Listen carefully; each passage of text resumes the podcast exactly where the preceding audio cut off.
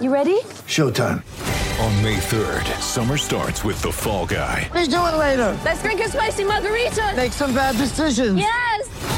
Audiences are falling in love with the most entertaining film of the year. Fall guy. Fall guy. Fall guy. That's what the poster said. See Ryan Gosling and Emily Blunt in the movie critics say exists to make you happy. Trying to make it out? Nope. Because I don't either. It's not what I'm into right now. What are you into? Talking. Yeah. The Fall Guy. Only in theaters May 3rd. Rated PG-13.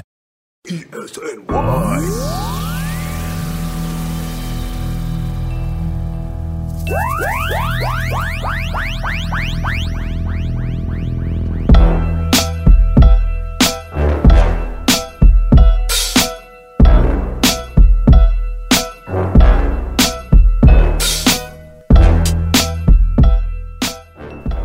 right, what up? Welcome back. Finally, another new episode of the Wide Right podcast. I am your host, Ryan Honey of EliteSportsNewYork.com, Elite Sports Radio Network. Finally, episode 19 is here. Haven't recorded in over a month. Been busy. Um, there's not a whole lot to talk about the NFL. It's kind of a dead uh, time of the year, you know, but now we have free agency coming up, the draft eventually uh, coming up. So I'm officially declaring this season two, episode one. It's just going to say episode 19 when this episode released, um, releases, whenever that may be. Right now it's Thursday night around six o'clock. Um, but yeah, I'm declaring this the first episode of season two of the Wide Right podcast. Uh, the new NFL league year is approaching, so uh, I guess it's fitting to call it season two. But yeah, so first episode of the new season, episode 19, going to get into some free agency talk, some draft talk. Uh, the draft coming up in late April. Um, but I want to start off on something a little bit more, a lot more serious, um, and that's everyone has seen, you know, the news, um, the coronavirus outbreak. Uh, it's spreading everywhere. I mean, the last time we spoke, it was a thing. The coronavirus had been introduced, but it wasn't um, you know, the danger levels weren't what they are now. I mean, now it's into this country. Now it's affecting a lot of people, and a lot of people are becoming sick. A lot of people are dying. A lot of people are losing loved ones. And it's affected the sports world greatly. I mean, there's going to be nothing played for however long at this point. I mean, just in the last day, we saw the NBA season suspended, the NHL season suspended. Uh, and NCAA conference tournaments for basketball were canceled.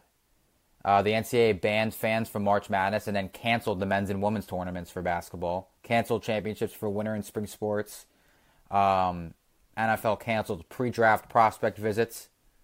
Uh, MLB suspended spring training, pushed back opening day by at least two weeks. And uh, my first reaction to this is, it's just it's so tragic. Not even just the sports thing, it's just the entire outcome of this, the entire outbreak. It's just, it's a very tragic time. It's a very sad time. It's very unfortunate. Uh, I know it's confusing for a lot of people.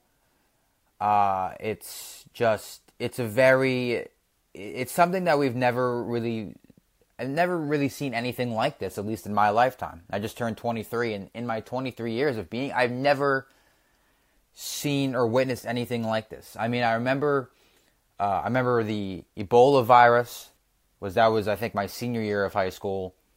Remember H1N1, swine flu. That was I was in like sixth grade, but nothing. I never seen all these events get canceled like this. It's crazy.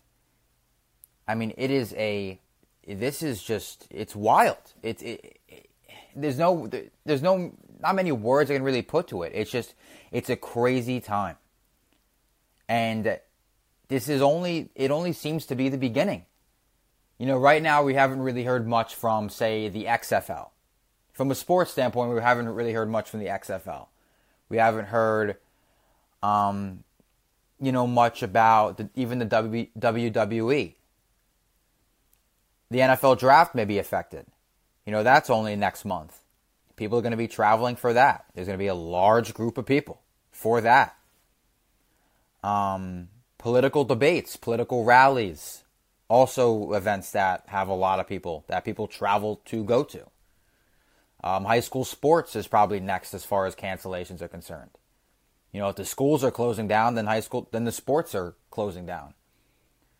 So as far as what this affects and what this leads to, and the events that get canceled, suspended, postponed, it's only the last two days have been crazy, and it's only the beginning. And I said, as far as a cancellation from a can from sports getting canceled, from that sort of standpoint, I literally said I saw. I first heard about the Ivy League canceling the their spring sports for the rest of the school year. Yeah, so yesterday, which was Wednesday. Um, and I'm a big college lacrosse guy, so I said that's going to p- completely change the landscape of college lacrosse. At the time, you know, at, you know, to be honest, college lacrosse right now is pretty much done. I mean, they've canceled. I don't think th- they've canceled the championships for spring sports. So maybe they'll play out this regular season and that's it. But I mean, if everything's getting canceled, they might as well cancel that too. The, you know, the season completely. But when I saw the Ivy League canceled spring sports, I said, you know, the top three, three of the top five teams in men's college lacrosse are from the Ivy League. Four of the top 20 are from the Ivy League. And in women's lacrosse, two of the top 20 are in the Ivy League. I think Dartmouth is in the top 10. They were number they were number 9, I believe. And then I started to say, you know what? The Ivy League is going to start the cancellation, the big cancellations. Because once other conferences see the Ivy League is putting the foot down and making this huge, crucial decision, they're going to feel more comfortable to follow suit. And that's exactly what happened. And you look at basketball. Ivy League canceled their conference tournament a couple days ago. Just Thursday morning, you saw all these conferences cancel the AAC, the ACC, the SEC, Big Ten, Big 12, Pac 12, American East, um, you know, Big East. I watched the first half of St. John's Creighton, and at halftime, the it was canceled. A couple hours later, March Madness was canceled. So it's it's just it's a crazy time, and uh, I can only I don't even know what this means for you know sports TV shows, sports radio shows. Even I don't even know what the future, the near future, the foreseeable future is going to hold for someone like myself, like a writer, or my other fellow writers for Elite Sports, or writers that I follow from other news outlets. What are they going to talk about? I mean, we do have NFL free agency coming up. That's going on as planned. But even like if the if these pre-draft work or these pre-draft you know prospect interviews are getting canceled, then what's going to happen to the NFL draft? Is that going to be pushed back? Is that going to be event? Is that going to be an event that maybe not that may not be live in person? You know, maybe they'll have to do it more of a traditional way in some way, shape, or form. I don't know. It's I, I, I just have a huge. It's not.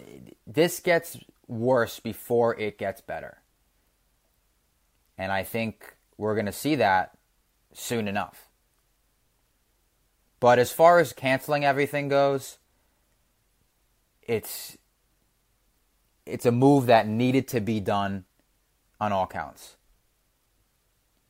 The NBA needed to suspend the season. The NHL needed to suspend the season. The NCAA needed to cancel the tournament, March Madness, and the championships. They needed to do everything. They needed to cancel. The spreading is real. The passing along of the disease is real. And there's, again, there's not many words to put to it. It's just a crazy, tragic, um, unfortunate time. That's really, that's all. And we got to stay safe. We got to take proper care of ourselves. You know, we need to be aware of our surroundings, what we touch, where we go. We have to prevent the spread of this disease. And in order to do that, they needed to cancel these events with these large groups of people. 100%.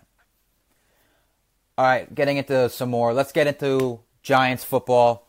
Um, First, I want to talk about free agency. Now, it's clear the Giants, a couple of the Giants' needs. They need a cornerback, pass rusher, offensive lineman, linebacker. Now, I, as far as free agency is concerned, you know, some of those problems can be, you know, fixed through the draft.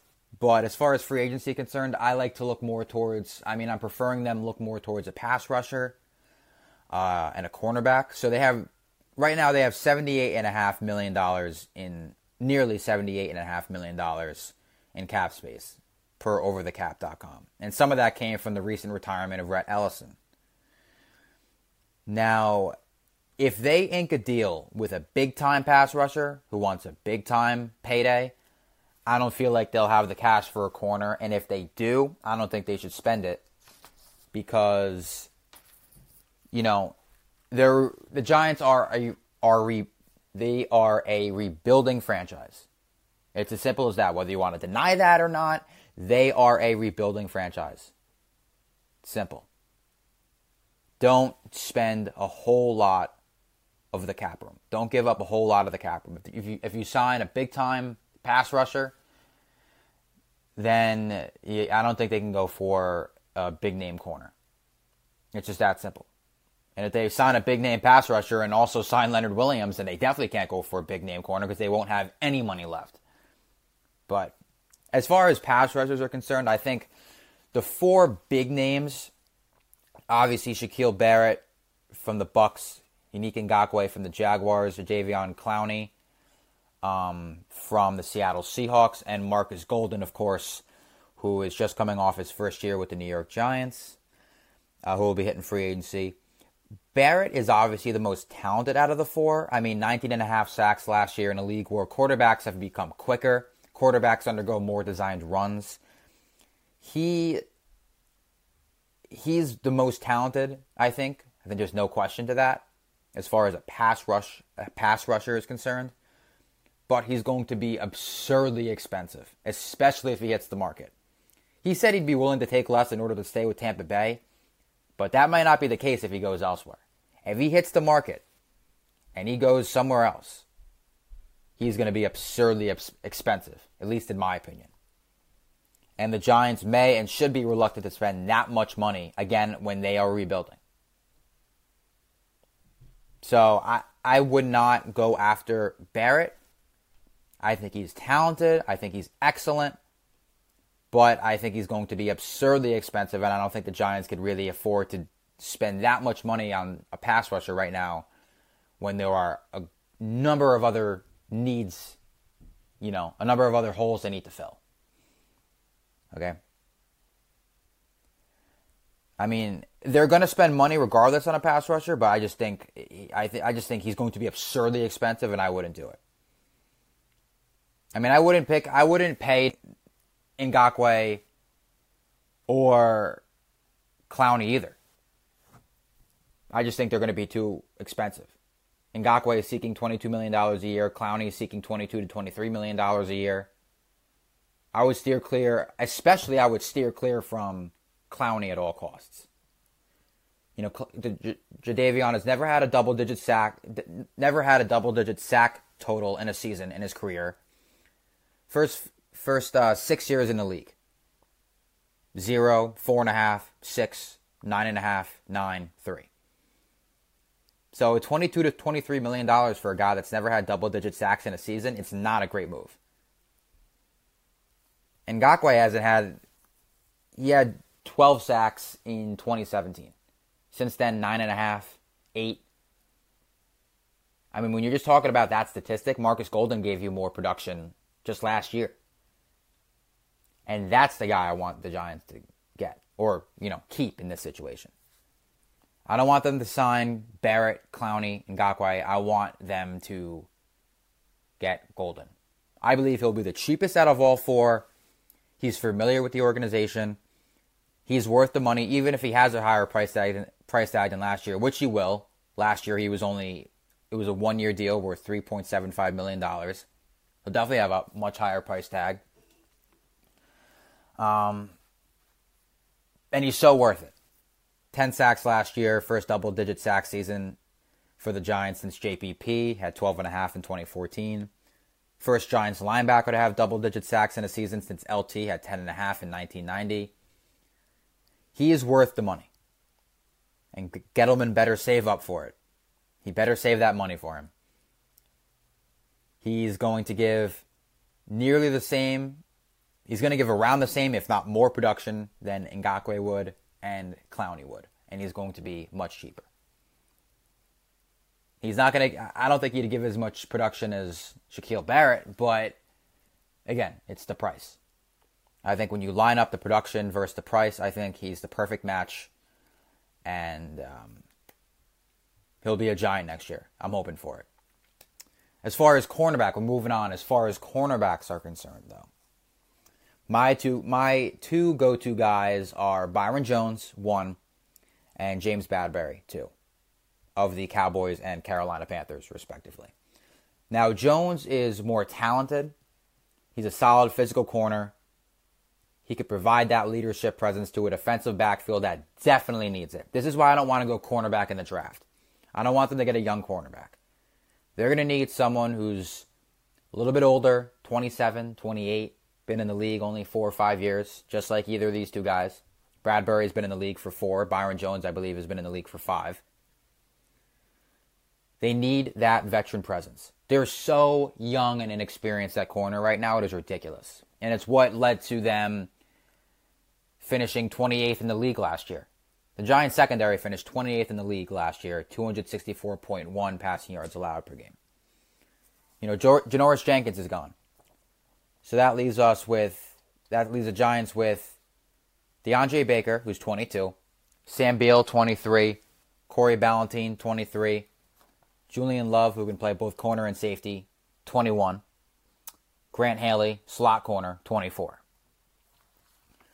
Byron Jones would be able to bring that veteran leadership to a struggling secondary that most certainly and desperately needs it. But Bradberry could do that too. And I think what Bradberry has in this situation that's a little that an advantage that Brad that acquiring Bradberry would be a little bit of an advantage over acquiring Byron Jones because of the again, it's the same concept as Marcus Golden versus Shaquille Barrett and all them. It's the price tag. The one thing I feel Bradberry has over Byron Jones is is going to be a cheaper option. And I think that's going to be if they do sign a corner in free agency, I think that's going to be the guy that they get. Because he's a former Dave Gettleman draft pick. When Gettleman was the GM of the Panthers, he drafted him in the second round of the 2016 NFL draft um, was supposed to come into Carolina, fill the void left by Josh Norman. As you all know, Josh Norman was an All Pro corner in 2015 for the Panthers. Had the whole, um, you know, the game against the Giants with Odell Beckham, the whole fight thing. Odell spearing him in the head. Odell gets suspended for a game. Uh, he leaves Carolina after that. After that year, moves on uh, to the Redskins. He was supposed to fill that void. Um, and he wasn't nearly as good as Norman was in that 2015 season, but he was still a reliable cornerback. You know, and he's he's not as talented as Byron Jones, but he's a cheaper option. I think that's the guy to go after. I think Byron Jones is going to be real expensive. He had a he was a second team All Pro in 2018. He was a Pro Bowler in 2018, and I, yeah, I mean, I I think he's going to be a lot more expensive than Bradberry. Um, but I mean, if, the, if but then again, if the Giants, it's either one or the other at this point. And I think if you sign, if they re-sign Leonard Williams, which we'll get to in a bit, um, not exactly happy about that situation, but I'll get to that in a bit. Um, if they sign, if they re-sign Leonard Williams, I think you only have the money for one of the two, pass rusher, corner. I think if they don't go pass rusher at all, then I'm trying to think. I mean, I think I think they would have the money for Jones, but I don't know. I just don't want them spending so much. And I think Jones is going to be a lot. So I think I would pick Bradberry here. I really, I, I really would. Um, it's just, it just comes down to the money, and it's the same concept as Golden. Match the pr- production up with the price tag. I just I think I think Bradberry is the option here. I'm, I don't want to. I'm not gonna. I wouldn't look into Chris Harris. He's definitely an option, but he'll be expensive. He's a four-time Pro Bowler, three-time All-Pro. He's going to be 31 in June. He had a down year in 2019. To be honest, I look at you. Call me crazy. I'd look at Prince Amukamara over Chris Harris. I mean, call call me crazy, but he'll be the cheapest guy out of the four corners we just named. He's not going to be as expensive as Bradberry or Harris or Jones. Um, he has familiarity with the organization. The Giants drafted him in the first round in 2011. He was on the team through 2015. And he has a great deal of experience. You know, experience and depth is what this group needs, and, Amuka Kamara could provide that. Now, Harris could also provide that. But Amukamara would be much cheaper. Be a much cheaper option.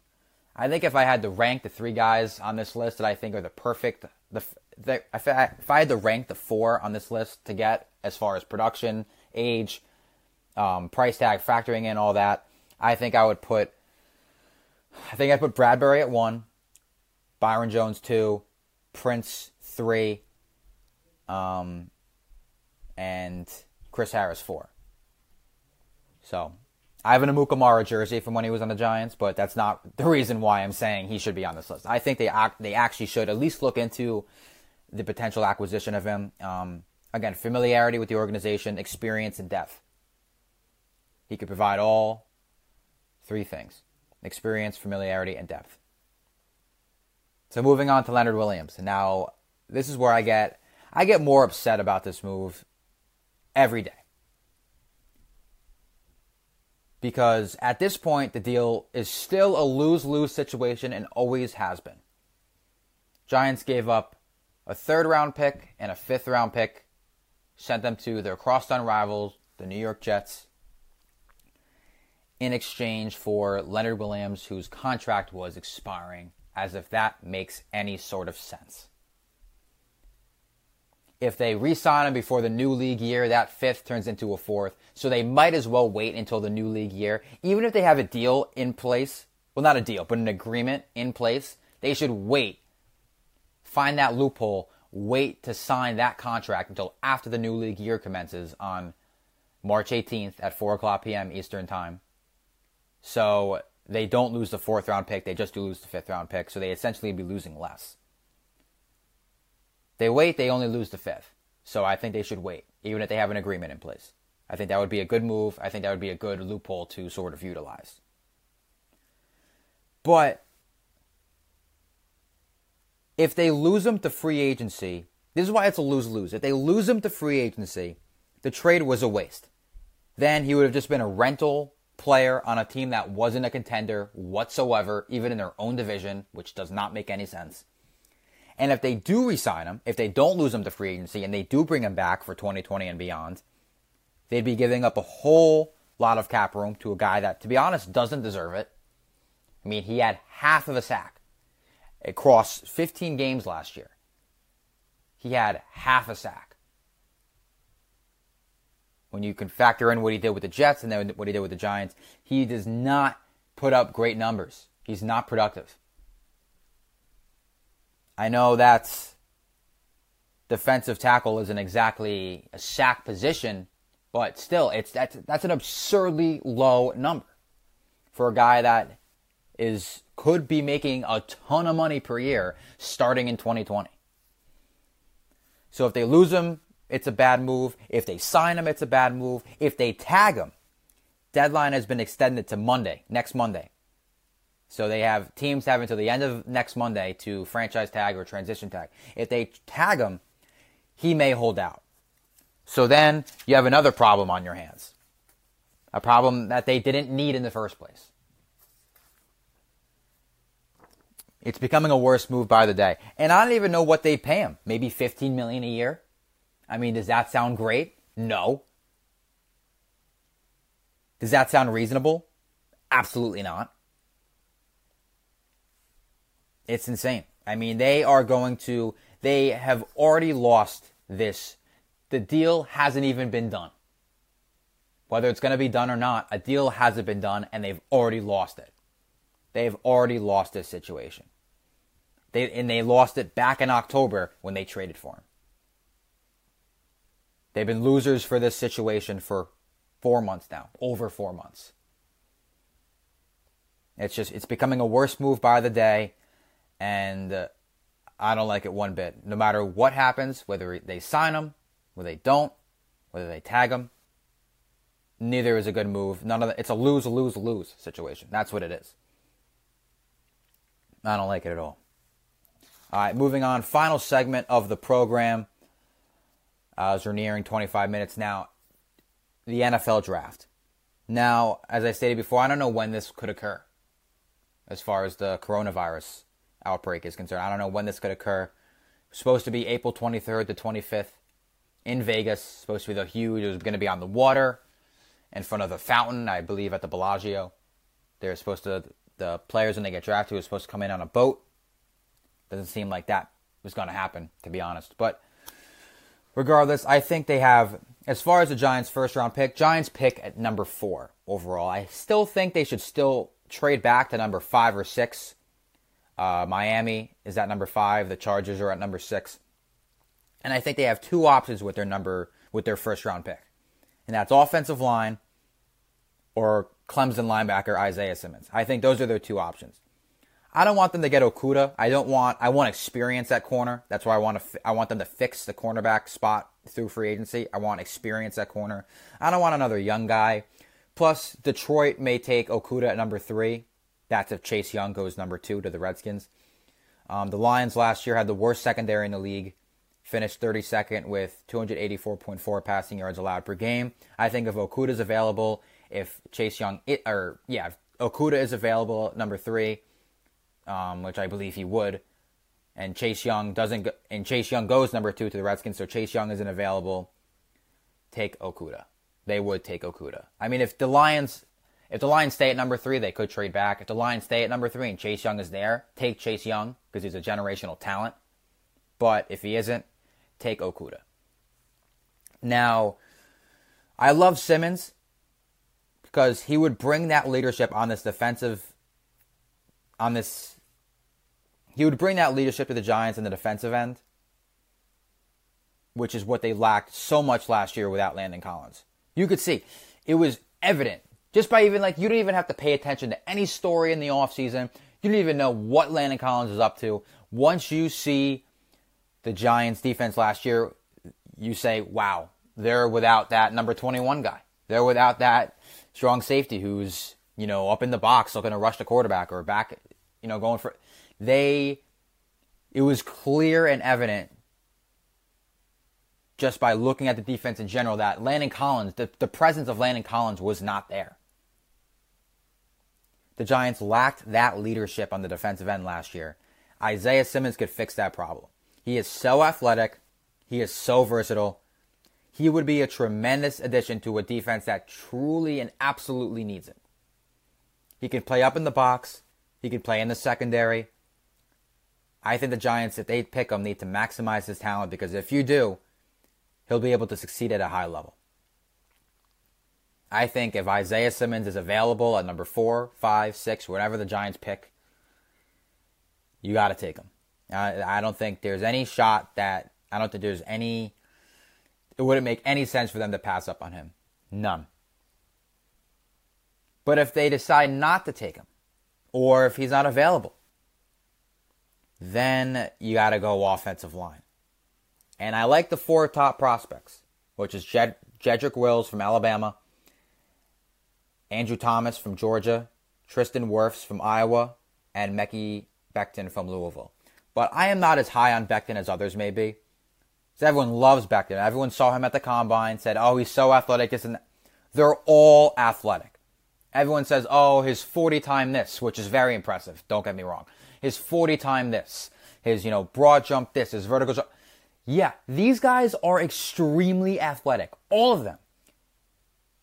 Everyone's acting like, oh, he's so athletic. He looked so good at the combine. He looked, he showed he has great athleticism. Yeah, all of them have great athletic, great athleticism. They're about to be professional athletes. They're about to be the top, some of the top athletes in the world. They're all athletic. That's not saying much. And Becton is too big. He's 364 pounds. Speed rushers will go right around him. And uh, if the Giants pick a tackle, he's got to succeed right away. Because Giant fans have seen too much of, you know, you get a new tackle and he struggles right away and he never becomes. It happened. They chose Ereck Flowers in the 2014 draft. That didn't work out at all. Or the 2015 draft, excuse me. That didn't work out at all. They signed Nate Solder, which everyone was so excited about because the Giants finally had a left tackle not named Ereck Flowers. That hasn't worked out at all. You know, Nate Solder might move to the right side this year in 2020 because he's just been so bad at left tackle. Whoever they draft has to come in and succeed right away because Giants fans are sick and tired of seeing the tackle struggle. That's why Mike Remmers is gone. Right tackle from last year, he's gone. He'll be a free agent this offseason, and the Giants aren't likely to bring him back. If anyone, I think they should go, if they're going to go with an offensive tackle, I feel like they should go with Tristan Wirfs from Iowa. I mean, Big Ten Offensive Lineman of the Year, first team All Big Ten. He's got that perfect size, 6'5, 320. The Giants already reportedly, quote unquote, love him. He's got such a dominant presence on the line. He can recover quickly if he's overpowered right away, which would be a good quality to have as a rookie because he's going to notice the difference between college speed rushers and just college pass rushers in general than pro than NFL pass rushers. He may be overwhelmed right away. So the fact that he's able to bounce back quickly when being overpowered on the line is a plus. Um, and he's got quick feet. He could play right tackle and then transition to left tackle if Nate Solder struggles again, which could, as I just said, could definitely happen. He struggled the last two years. So, yeah, I mean, I think if they do, if they pick any of these tackles in the first round, I think they are going to definitely play right tackle right away and then sort of transition over time to the left because I'm definitely confident in Nate Solder struggling again. So, yeah, I think that's. But I'm in my mind, I think Simmons is the pick. I think you got to go Simmons. I think he's got a huge leadership presence in the defensive front. Um, I think he, when you're talking the defensive side of the ball, he just he can play anywhere. Know, I think the Giants need that versatility, that athleticism, that leadership um, that they lacked last year. As far as the later rounds, as far as the later rounds are concerned, I mean, I'll have another episode about this in the future, um, at some point in the future when the draft, you know, creeps up closer. But I think the Giants could and should definitely draft a wide receiver and a tight end at some point, um, especially since you know Sterling Shepard and Evan Engram. You don't know how healthy they're going to be in 2020. You know, Sterling Shepard missed six games in 2019 because he had multiple concussions. There was talk at one point when he was in the, I think it was like the second or third trip to the protocol. You know, there was talk, is he, is he going to play again? And he did. He did come back and he played, but there was still talk like, is this guy ever going to play again? Because it's just these concussions, they're serious. And when you get multiple concussions, it's a serious issue. And it ruins some of these guys' lives. It ruins some, those, the way some of these guys make decisions. It's just, you know, it's terrible. And so he missed six games due to those that type of setback last year. Engram has always had injury related concerns. I mean, he's missed 14 games in the last three years. In his three years in the NFL, he's missed nearly an entire season. He's missed 13 games over the last two seasons, missed eight this past year. So, I mean, the Giants do have Kaden Smith. I think Kaden Smith is the answer, the long term answer for the Giants at the tight end position. I don't think Engram is the long term guy. I think they, I think they should trade him at some point. I don't think they, they definitely shouldn't. I mean, there's still talk about him getting the them giving Engram the fifth year option. Um, you know, they they may or may not do that, but whether they do or not, I don't think they should sign a long term deal with him eventually. You know, if they give him the fifth year option, I don't think they should sign to, sign him to a long term deal when that's done. Um, if they don't give him the fifth year option, I don't think they should sign him to a long term deal when the fourth year is done. You know, I, I just don't I don't think Engram is a long term option at tight end. I think Kaden Smith is a better option. He's healthier. Um, he already he impressed in some games last year. He already established a good good enough connection with Daniel Jones. Um, I believe, you know, that's one of the most important things as a tight end is to establish that good chemistry and that good connection on the field. and even off the field with your quarterback. I feel like Kaden Smith did that.